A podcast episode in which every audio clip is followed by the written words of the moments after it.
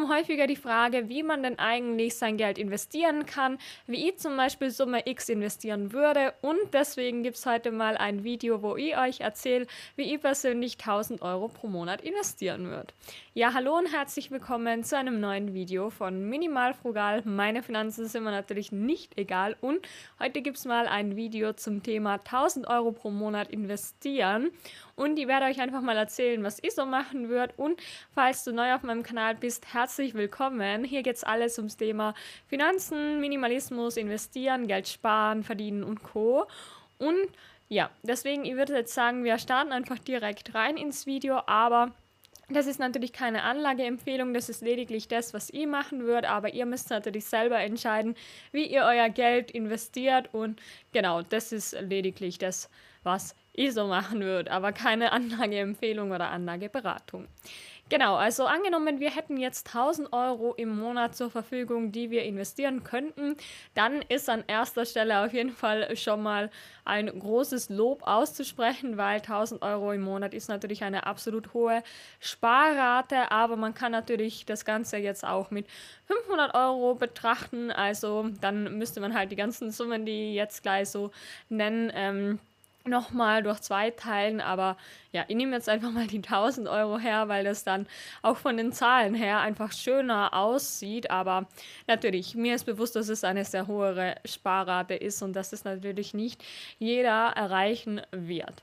Gut, und zwar ähm, würde ich als allererstes mal 700 Euro davon wirklich in ETFs stecken und vielleicht auch einen kleinen Teil in Aktien, aber ich bin wirklich auch ein sehr großer Fan von ETFs, weil sie halt einfach so viele Vorteile haben, die Aktien in dem Sinn jetzt nicht haben. Aktien haben dafür andere Vorteile, aber ich denke gerade zum Anfangen ist es bei ETFs einfach super praktisch, dass man direkt so breit diversifiziert sein kann.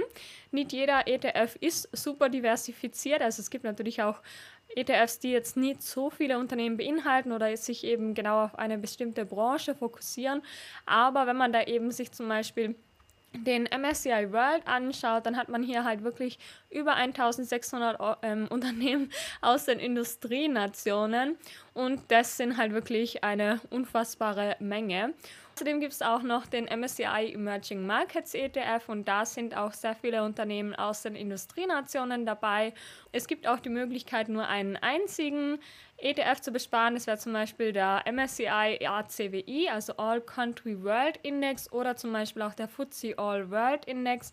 Das sind wiederum Indizes, die einfach sowohl ähm, Unternehmen aus den Industrienationen als auch Unternehmen aus den Schwellenländern beinhalten, wobei da die Gewichtung der Schwellenländer nochmal ähm, deutlich geringer ist, als wie wenn man jetzt zum Beispiel 70% MSCI World und 30% MSCI Emerging Market nimmt. Also ich kann euch da auch gerne mal was einblenden, wie die da so gewichtet sind. Aber der Vorteil ist halt, dass je weniger ETFs man hat, desto weniger kann sich dann natürlich auch überschneiden und desto einfacher ist das Ganze natürlich nochmal. Und ich persönlich habe eben auch nur MSCI World und MSCI Emerging Markets im Depot und das reicht mir persönlich aktuell vollkommen, weil sonst besteht halt einfach wieder die Gefahr, dass man zu viele Überschneidungen hat. Genau, also da würde ich auf jeden Fall mal den größten Teil rein investieren. Gegebenenfalls vielleicht auch noch ein paar Einzelaktien dazu mischen, also so eine Core Satellite Strategie, also ein Kern aus ETFs und noch ein paar Satelliten als Aktien. Und ähm, genau, ihr könnt ja gerne mal schreiben, was ihr davon haltet.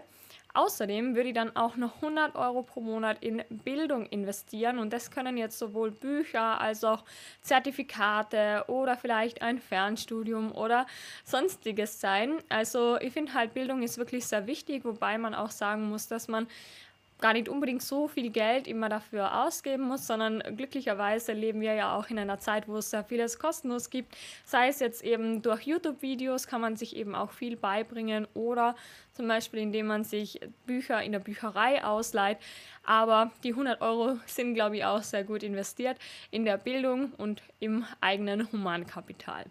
Dann würde ich auch noch 100 Euro in Kryptowährungen investieren und zwar sowohl für Einmalkäufe, aber eben auch zum Beispiel um ähm, Staking oder Liquidity Mining zu betreiben. Zu dem Thema habe ich übrigens auch schon mal ein Video gemacht. Das kann ich euch sehr gerne auch hier oben äh, verlinken. Und ihr findet es übrigens natürlich auch in der Videobeschreibung jede Menge an Links, wenn ihr euch zum Beispiel wo ein ETF-Depot eröffnen möchtet oder auch natürlich in Kryptowährungen investieren wollt oder Staking und Liquidity Mining betreiben wollt, also schaut da einfach gerne auch in der Videobeschreibung vorbei. Da kriegt ihr ja dann bei vielen auch einen kleinen Bonus und das ist dann eine Win-Win-Situation für uns beide.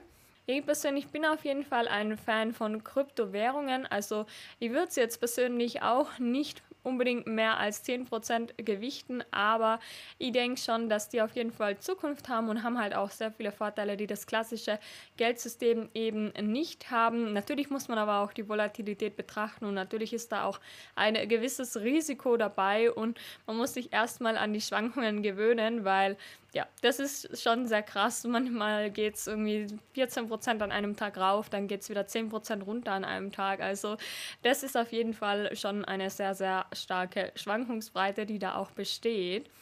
Und zu guter Letzt würde ich persönlich dann auch noch 100 Euro in P2P-Kredite und Co. investieren. Das heißt eben nicht nur in P2P-Kredite, sondern alles, was es sonst vielleicht auch noch so gibt, vielleicht auch zum Teil in Gold, wobei ich Gold auch eher als Absicherung sehe, als als Investment oder auch in alternative Investments.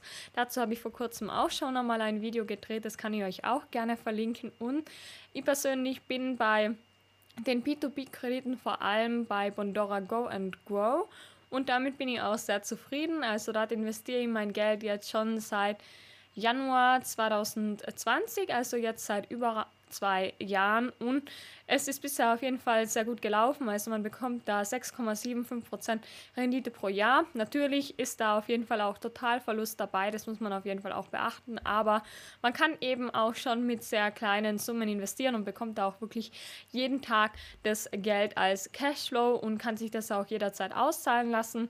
Wobei man auch sagen muss, dass zum Beispiel während der Corona-Krise beziehungsweise am Anfang von Corona, da hat es auch mal einen kleinen ähm, Auszahlungs-, also eine eine kleine Auszahlungsverzögerung gegeben, wo man einfach das Geld sich erst über mehrere Wochen auszahlen lassen konnte. Aber ich bin auf jeden Fall bisher sehr, sehr zufrieden damit und ich bekomme aktuell auch schon fast einen Euro an Zinsen pro Tag und das ist wirklich richtig, richtig cool und macht auch wirklich sehr viel Spaß und auch dazu findet ihr einen Bonus-Link in meiner Videobeschreibung.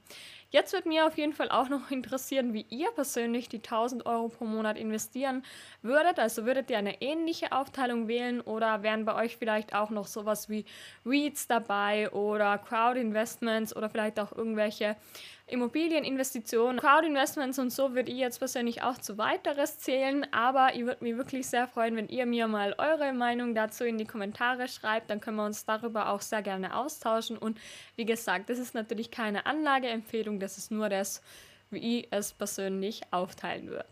Dann würde ich mich natürlich auch sehr freuen, wenn ihr einen Daumen nach oben hinterlasst und wenn wir uns beim nächsten Video wieder wiedersehen. Bis dahin, macht es gut, vielen Dank und ciao.